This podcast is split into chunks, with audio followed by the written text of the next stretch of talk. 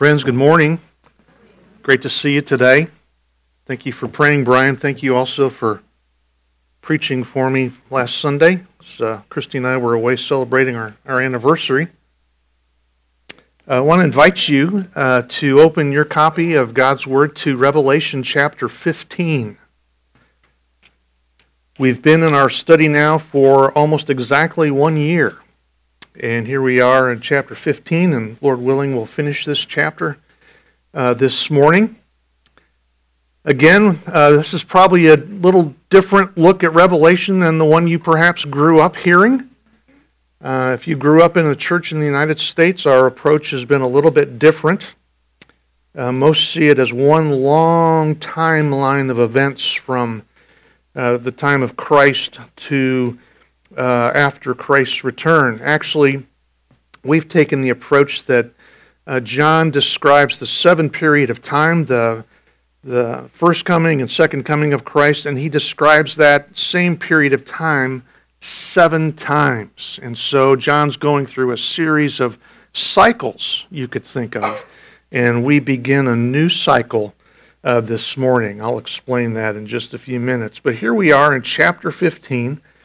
Uh, the important thing is uh, not necessarily that we see eyeball to eyeball on uh, exactly how John wrote this. What we must not compromise is the fact, and this is uh, something that we would part company over, we must agree that Jesus Christ is coming physically in power and in great glory.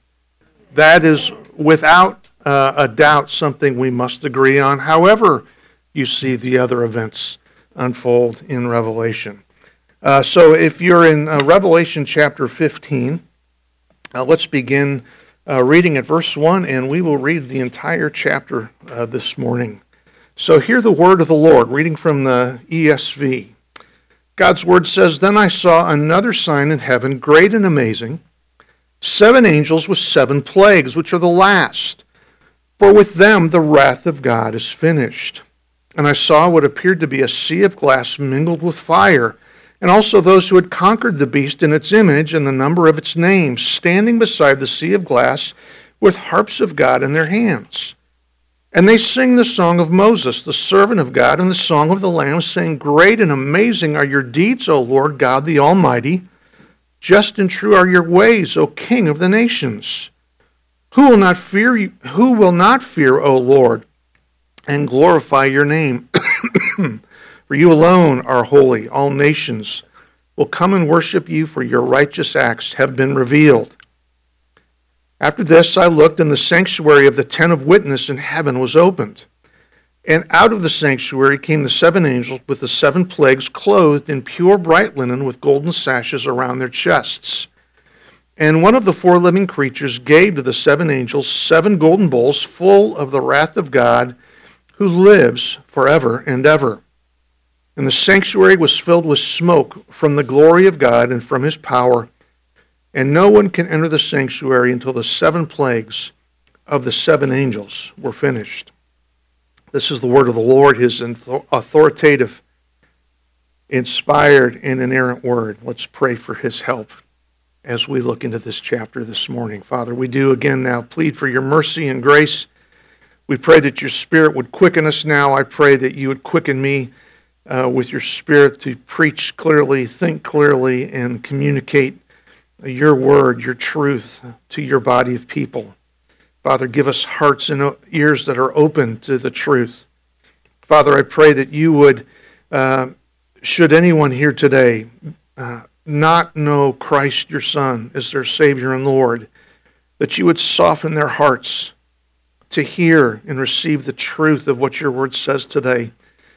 And Savior, we cast ourselves on your mercy. Pray that you would do this work in and among us. Feed us, Christ Jesus, with your truth today. We pray in your name. Amen.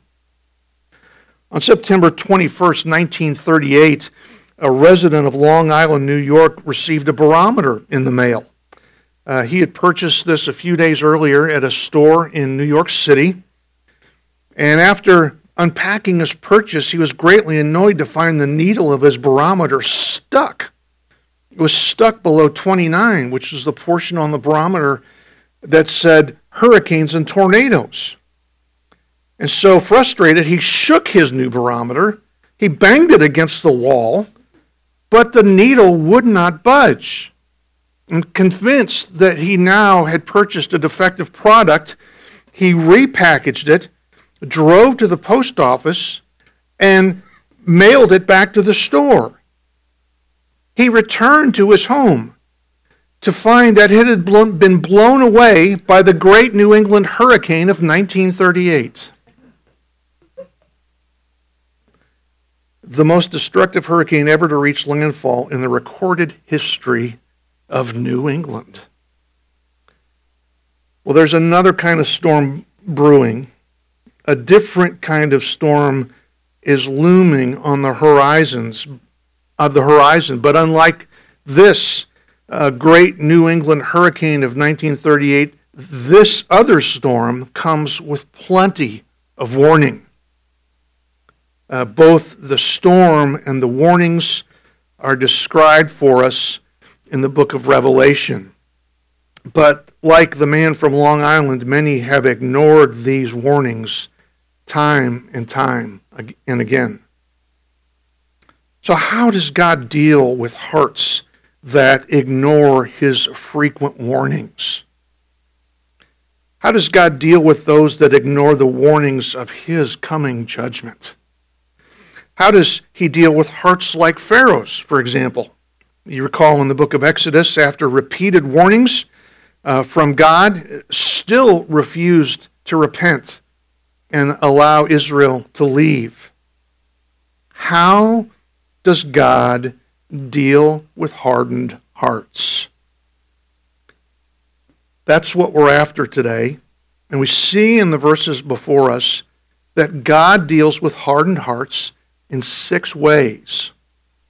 There are six ways in our passage today that describe how God deals with hardened hearts. The first way that God deals with hardened hearts is according to his patience. God displays his patience with hard hearts uh, uh, through repeated warnings. But as we just read in Romans 1, and as we see in Pharaoh in Exodus, and as we've seen uh, with Israel throughout the Old Testament scriptures, and as we've just seen, as we will see in verse 1 of our passage, God's patience can be exhausted. Uh, John sees in verse 1, I'll read it again. It says, Then I saw another sign in heaven, great and amazing, seven angels with seven plagues, which are the last, for with them the wrath of God is finished. Another sign in heaven, uh, another event with a special, unusual, or miraculous meaning John sees here in the beginning of, of chapter 15 another series of seven things. Uh, this will be the fifth out of seven that God has revealed to him. Uh, to begin with, John recorded Christ's letters to the seven churches in Asia Minor. And then next, he saw Jesus the Lamb open seven seals on the scroll of God's plan for history. And then next, John saw or heard seven trumpets, seven warnings, seven judgments that are sent on the world of, of unbelievers. And then John was taken behind the curtain of history and shown the major characters involved in all of these events. He was given uh, seven visions of the Holy War, the battle that takes place between the time of Christ's first coming and his second coming. And now John sees yet another series of seven, and he describes them in verse 1 as seven angels with seven plagues. We uh, usually associate the word plague with things like Ebola or smallpox and perhaps COVID 19, as Pastor Brian mentioned. But the term that John uses is a lot broader than that. It it's literally refers to a physical blow, uh, a wound um, uh, a misfortune, even. It could include sicknesses and diseases like COVID 19 and others, but it's not confined to those things. The main thing you need to see, we need to see with regard to these seven wounds or misfortunes, is that they are the last. Look at verse 1 again. Um, seven angels with seven plagues, which are the last, for with them the wrath of God is finished. What does John mean by the last? Some, as I've mentioned, see the book of Revelation as a single timeline uh, from uh, the first coming of Christ all the way through uh, to Christ's return. Just one long timeline.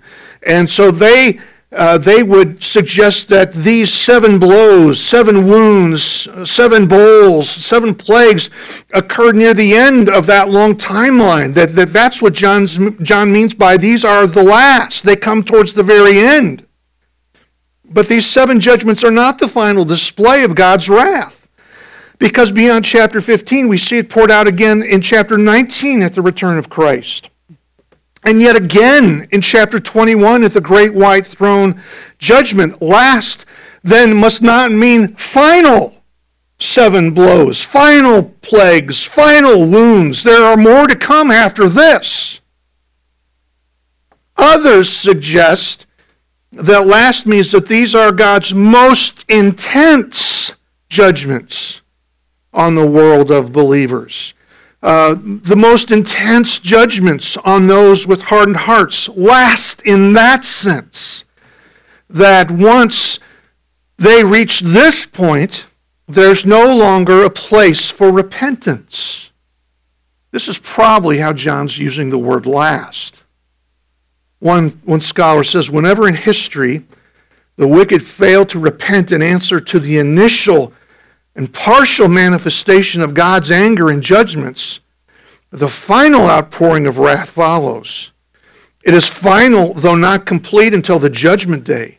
These plagues are the last. They leave no more opportunity for repentance. And so the idea is that there are those who have ignored the initial and repeated warnings, warnings that come through the seven seals that were opened by Christ hardened in their unbelief, they continue in sin and, and they further ignore the more intense warnings of the seven trumpets. They refuse to repent. Uh, chapter 9 describes them this way Listen, the rest of mankind who were not killed by these plagues, that is the trumpets, did not repent of the works of their hands, nor give up worshiping demons and idols of gold and silver and bronze and stone and wood which cannot see or hear or walk, nor did they repent of their murders or their sorceries or their sexual immorality or their thefts. Having ignored the seals, having ignored the trumpets, and with his patience now exhausted, God leaves them, abandons them to their sin. Unbelievers that have continued to harden their hearts against God's repeated warnings reach the point, just as Pharaoh did in Exodus, where God abandons them to their sin and hardens their hearts.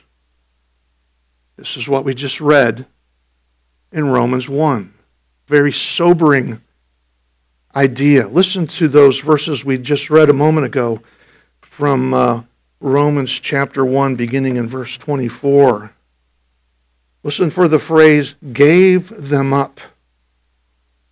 Therefore, God gave them up in the lusts of their hearts to impurity, to the dishonoring of their bodies among themselves, because they exchanged the truth about God for a lie and worshiped and served the creature rather than the Creator who's blessed forever. Amen.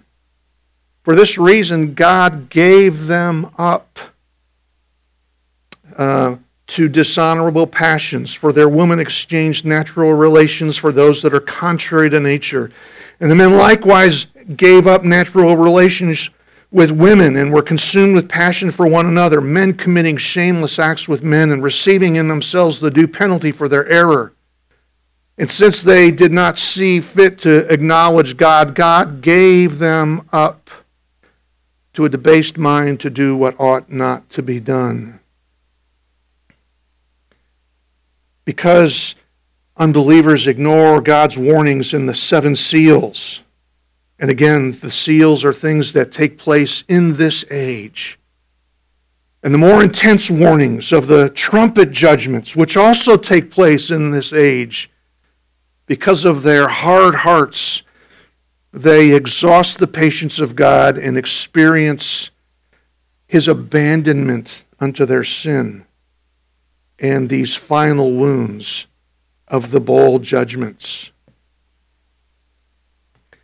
According to the Chicago Tribune on May 17, 1987, an Iraqi F 1 Mirage aircraft fired two Exocet missiles at the Navy frigate USS Stark, which was patrolling in the Persian Gulf. The Stark was equipped with radar systems to detect such missiles in the air.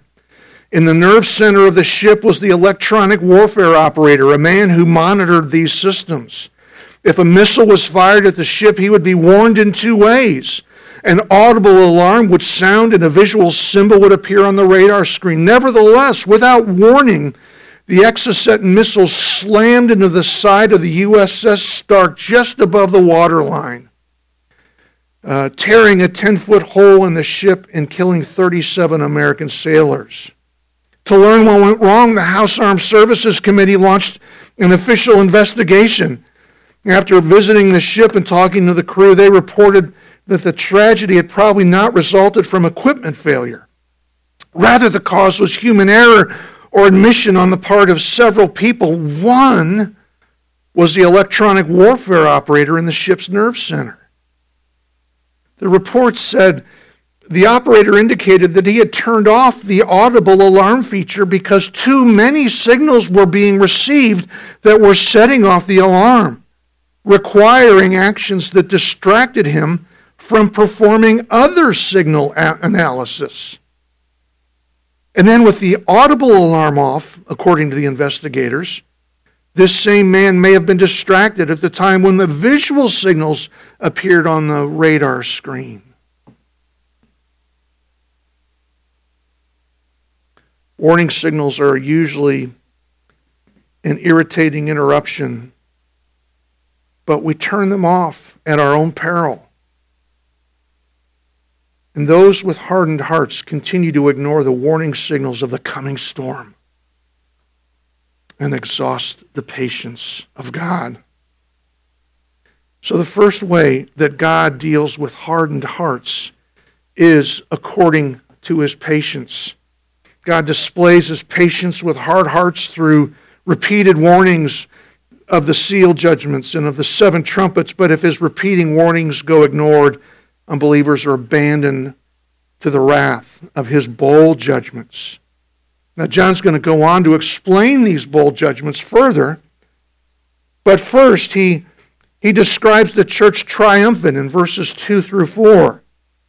These verses to describe the redeemed in the presence of God after the last day. These verses 2 through 4 actually describe the conclusion of the Holy War, and we studied verses 2 through 4 two weeks ago as the conclusion of the Holy War. But, but then down in verse 5, John resumes his thought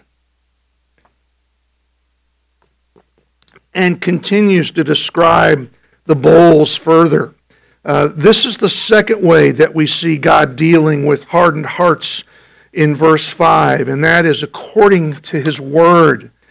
Uh, God deals with hardened hearts according to his word. Unbelievers are judged according to the standard of God's law found in the Bible. Look at verse 5 of chapter 15. After this I looked, and the sanctuary of the tent or tabernacle of witness in heaven was opened.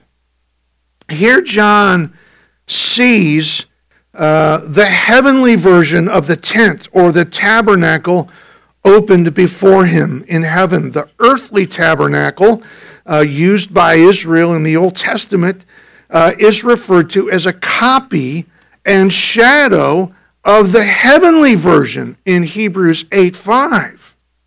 John sees the heavenly version of this tabernacle here in verse 5, uh, of which this earthly tabernacle behind me was a copy. And look at how the heavenly tabernacle or tent is described here in verse 5. It's called the tent of witness, the tabernacle of witness, or the tabernacle of the testimony. Witness and testimony are, are both references to the Ten Commandments. The two stone tablets, they were also known as the tablets of the testimony. These two tablets were kept inside uh, the tabernacle, uh, located in the Ark of the Covenant back here in this portion uh, called the sanctuary uh, or the Holy of Holies. In the heavenly version, uh, John describes in verse 5 this is all open to him, and he can see all the way into the heavenly version of this sanctuary. Boy, haven't even gotten going yet. so, um, the, the, the testimony uh, is kept inside the sanctuary, inside the Ark of the Covenant. And John is telling us here that the place where God's moral law was kept inside the Ark of the Covenant, located in the sanctuary, had been opened in heaven to testify and witness against unbelievers. Their lives would be held up and measured against the perfect standard of God's righteousness, the perfect standard of His law. Those with hardened hearts would be judged according to the standard of His word. Now we know, of course, that no one can measure up to the standard of his word because Romans 3:23 tells us for all have sinned and fall short of the glory of God. And Romans 3 also tells us for by works of the law no human being will be justified in his sight since through the law comes knowledge of sin. Hardened hearts will be held up, measured against the law of God held in the ark of the covenant uh, the, the two testimonies, the two tablets of, of testimony.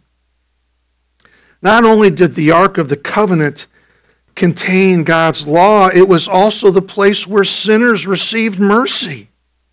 Uh, once a year, the high priest would enter uh, this inner sanctuary on the Day of Atonement. Here's our high priest right here, and he would uh, put all incense on the altar so that he could not see behind this. He would enter through this curtain once a year and sprinkle the blood of a sacrificed animal on top of the Ark of the Covenant. This is also referred to as the mercy seat. Uh, he would sprinkle it up there once a year, and that would cover Israel's sins for the previous year. The Bible tells us Christ did something similar. The book of Hebrews describes that he entered the heavenly uh, sanctuary and presented the blood of his sacrifice before the Father to, to, to atone for our sins. Hebrews 9 uh, describes it like this it says, For Christ has entered not into holy places made with hands, that is, the earthly tabernacle, which are copies of the true things, but into heaven itself, now to appear in the presence of God on our behalf. He has appeared. No, he has appeared once for all at the end of the ages uh, to put away sin by the sacrifice of himself. But those with hardened hearts have not turned to Christ for mercy. They've not trusted in his atoning sacrifice on the cross as the payment for their sins. And because they've hardened their hearts and rejected Christ's payment for sin, they will be judged according to the perfect standard of God's law and fall short. Uh, the growth chart in Jordan's room had slipped from the wall. The tape on its corners had become brittle, and, and so Jordan hung it up again, trying to get it straight. And he stood his little sister against the wall to measure how high she was and cried out to his mom, Mom, Annie's 40 inches tall, he shouted as he burst into the kitchen. I measured her. His mom replied, That's impossible, sweetheart. She's only three. Let's go see. And they walked back to the playroom where the mother's suspicions were confirmed despite his best efforts to hang the chart straight. Jordan had failed to set it at the proper height, it was several inches too low. When we measure ourselves by our own standard or by the standard of the world around us, we always measure up. But when we measure ourselves against the standard of God's Word, we consistently fall short. It's by the standard of this Word, His perfect, righteous law, that the hard hearted will be measured. God deals with the hard hearted, secondly, according to His Word. Unbelievers are judged according to the standard of His law found in Scripture. Well, John's vision of the heavenly tabernacle continues, and we see the third way that God deals with hardened hearts is according to his righteousness. The third way that God deals with hardened hearts is according to his righteousness. The, the sentence that unbelievers received in the seven bowl judgments uh, that come in chapter 16, that sentence is completely and perfectly just. Look at verse 6 in chapter 15. And out of the sanctuary, out of that heavenly tabernacle, uh, came the seven angels with the seven plagues or seven blows, clothed in pure bright linen with golden sashes around their chests.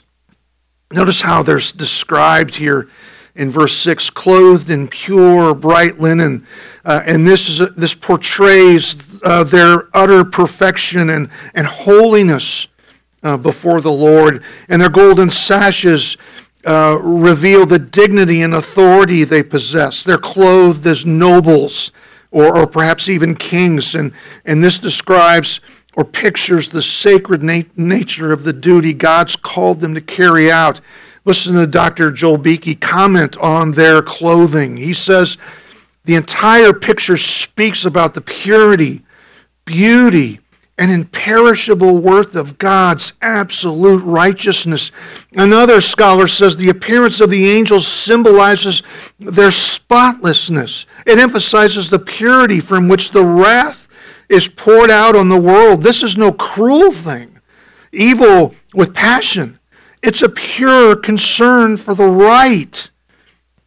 And we see this confirmed as we get into the bowl judgments. Glance down into the next chapter uh, at verse 4. Look at what it says there. The third angel poured out his bowl into the rivers and the springs of water, and they became blood. And I heard the angel in charge of the waters say, Just are you, O Holy One, who is and who was, for you brought these judgments. For they've shed the blood of saints and prophets, and you have given them blood to drink. It's what they deserve.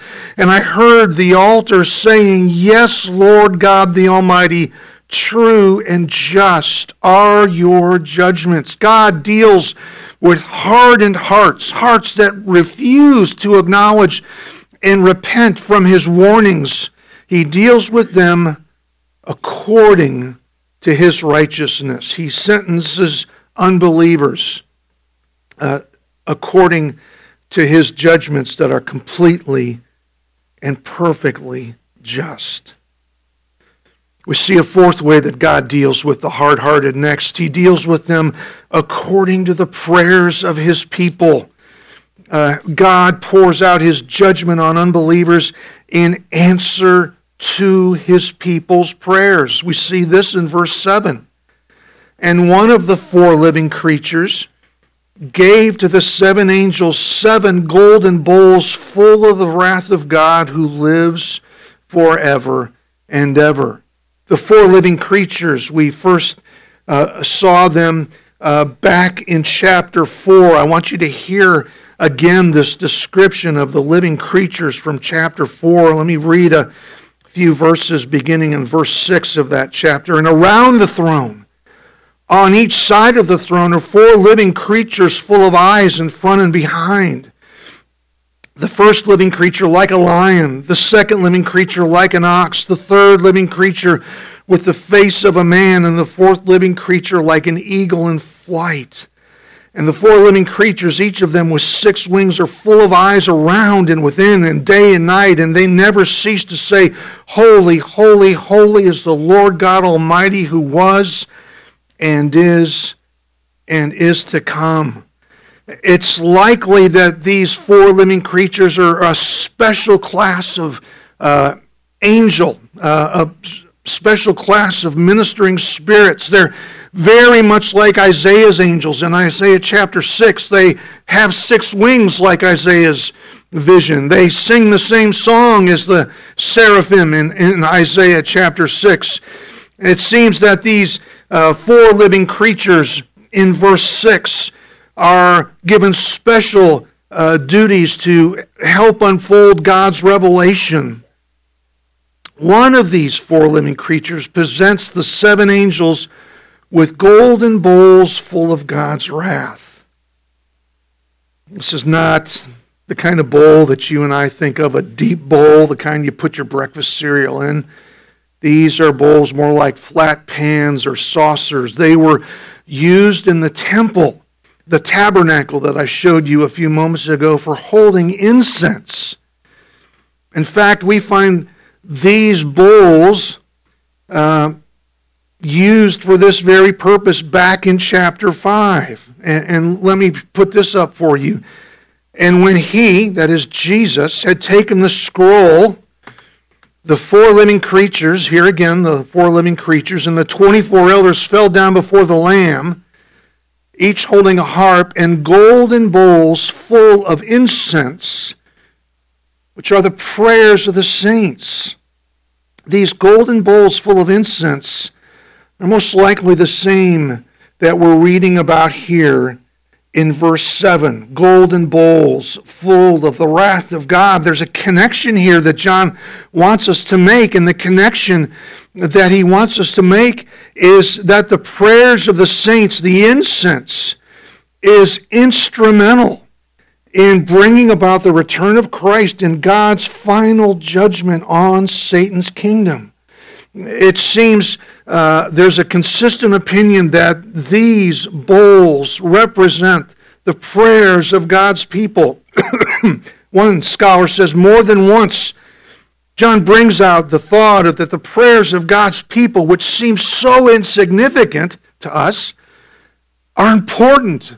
They may initiate great divine judgments.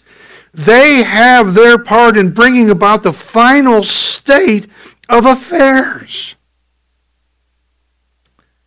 Years ago, Christianity Today magazine reported that local officials in a southern Ethiopian town had illegally confiscated money, lumber, and corrugated metal roofing from a congregation. Now, the congregation had collected them for a new church building. The elders of the church uh, considered going to the authorities, but since they were the authorities that took them, they decided not to go to court, and instead they resorted to prayer. One mission agency reports that shortly after they resorted to prayer, an epidemic of dysentery struck the community. The local officials concluded that they were the objects of divine retribution. Uh, they met with the elders, they asked forgiveness, and returned all confiscated property and requested the church to pray that God would end the epidemic. Uh, prayer for local leaders became a weekly practice of the congregation. Well, the prayers of God's people can not only bring about a change of heart from government officials, it's also instrumental, according to verse 7 and other places that we've already looked at, uh, that the saints' prayers are instrumental in hastening the return of Christ and the downfall of Satan's kingdom. And so we sing, even so, come, Lord Jesus, because those prayers matter and are instrumental in bringing about Christ's return. God pours out his judgment on unbelievers, on the hard hearted, in answer to his people's prayer. This is the fourth way that he deals with those with hardened hearts. There's a fifth way we see. The fifth way that God deals with hardened hearts is according to his glory. God dispenses his judgment on the hard hearted to glorify his great name. Look at verse 8 with me now. It says, In the sanctuary, still up in the heavenly copy of the tabernacle, and here in, in particular the, the inner portion, of the Holy of Holies, the sanctuary, and the sanctuary was filled with smoke from the glory of God and from his power. The smoke filling the sanctuary here in verse 8 seems to be an expression of the holy anger of God. When God moves to act against David's enemies, he records in Psalm 18:8, smoke went up from his nostrils and devouring fire from his mouth, glowing coals flamed forth from him. Something similar happens in the book of Ezekiel. Uh, smoke fills the inner court of the temple as God prepares to, to judge the nation of Israel for their idolatry. And then another place where Isaiah 6, uh, in the temple of, of Isaiah's vision, a passage you're familiar with, says, And one called to another, and said, Holy, holy is the Lord of hosts. The whole earth is full of his glory. And the foundations of the threshold shook at the voice of him who was who called, and the house was filled with smoke. Another announcement of, of God's judgment on unbelieving Israel. But what's unusual here is in these examples, as well as verse 8, is all three connect the expression of God's holy and righteous anger at sin with His glory. God's holy anger at sin is part of His glory. He pours out His righteous anger and judgment not because he takes pleasure in putting wicked people to death. He pours out his righteous anger and judgment to bring honor and glory and fame to himself because he alone is God.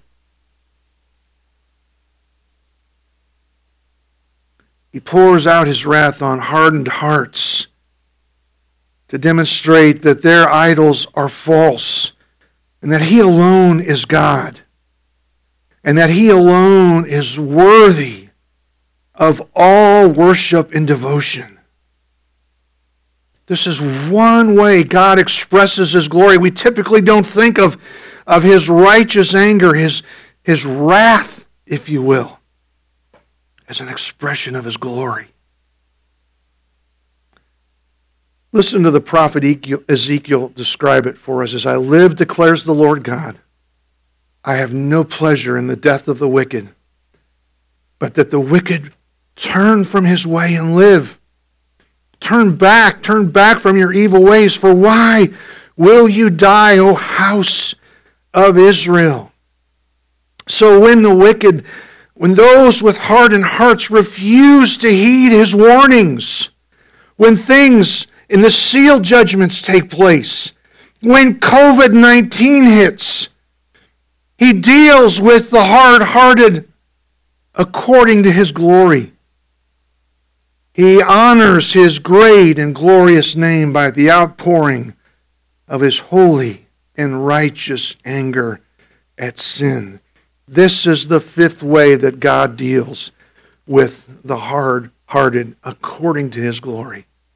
And there's one more to see in our passage. And finally, the sixth way that he deals with the hard hearted is according to his mercy.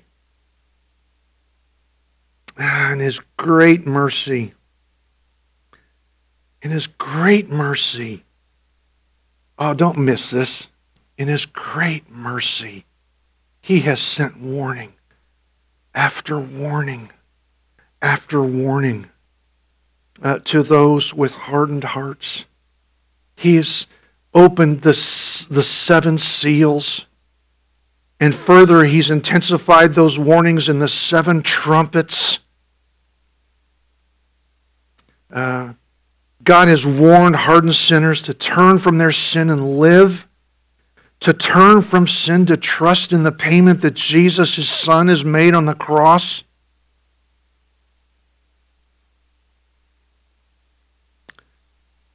But here at the end of verse 8, we see that the day of his mercy is past and the day of his judgment has come. Look at the middle of verse 8 with me. And no one could enter the sanctuary. Again, that's the heavenly tabernacle, the inner sanctuary, the Holy of Holies the place where Christ had sprinkled his blood before the Father to uh, pay for our sin, no one could enter the sanctuary until the seven plagues of the seven angels were finished. Because of the outpouring of God's glorious anger at sin, no one can enter the sanctuary. No one has access to the Ark of the Covenant, the place where Christ poured out his blood to pay for sin. The time of mercy has come to a close. I can't think of anything more dreadful than this.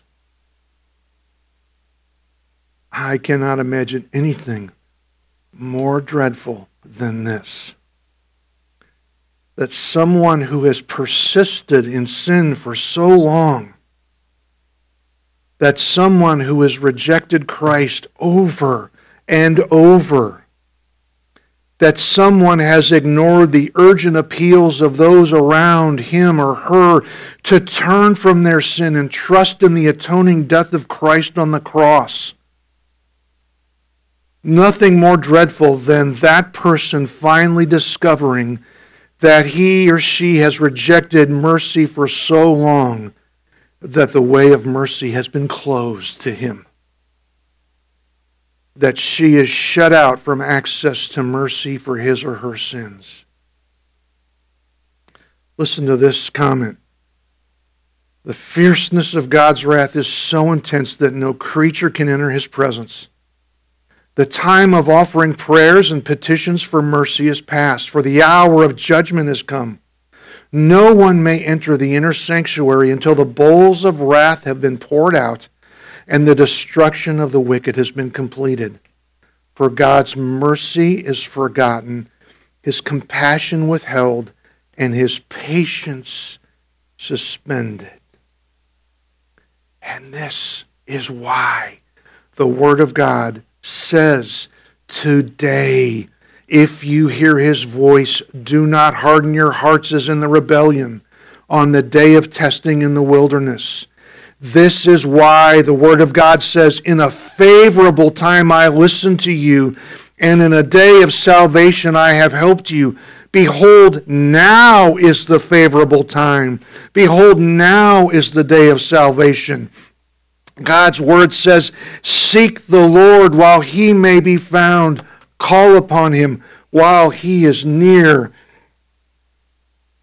And so, if you're listening to me with a hard heart this morning, cry out to God that He would soften your heart, that He would make you willing and able to trust in Jesus' payment for sin on the cross.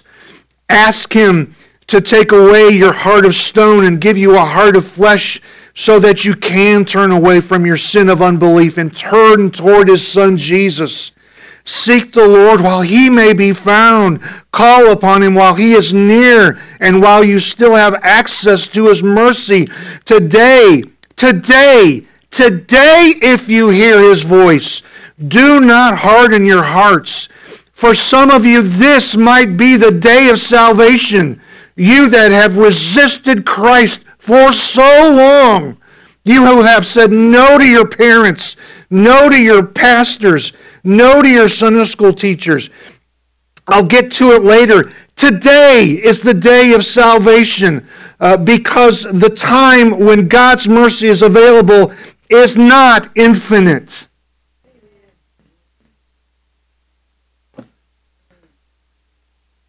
No one could enter the sanctuary until the seven plagues of the seven angels were finished.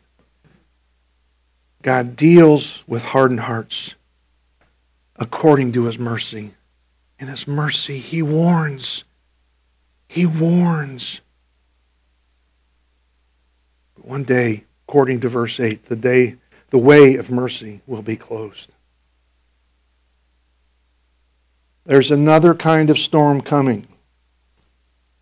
One that is a lot different from the great New England hurricane of 1938. How does God deal with hearts that ignore his storm warnings? How does God deal with those that ignore the warnings of his coming judgment? How does God deal with hearts like Pharaoh's in the book of Exodus, hearts that refuse to turn from their sin to trust in Christ? How does God deal with these hardened hearts? He deals with them in six ways. He deals with them according to his patience. God displays his patience through repeated warnings, but his patience can be exhausted. God deals with them according to his word. unbelievers are judged according to not their standard, but God's perfect standard found in his word. God deals with hardened hearts according to his righteousness. The, the sentence that a hardened sinner will receive in the bowl judgments is perfectly just, completely just. Uh, he deals with them according to the prayers of his people. God pours out these bowl judgments in answer to his people's prayers. He deals with hardened hearts according to his glory. His, God honors his great name by, outpour, by, by the outpouring of his holy and righteous anger at sin. And lastly, God deals with hardened hearts according to his mercy. Again, in great mercy, he's warned those with hardened hearts. But one day, that way will be closed.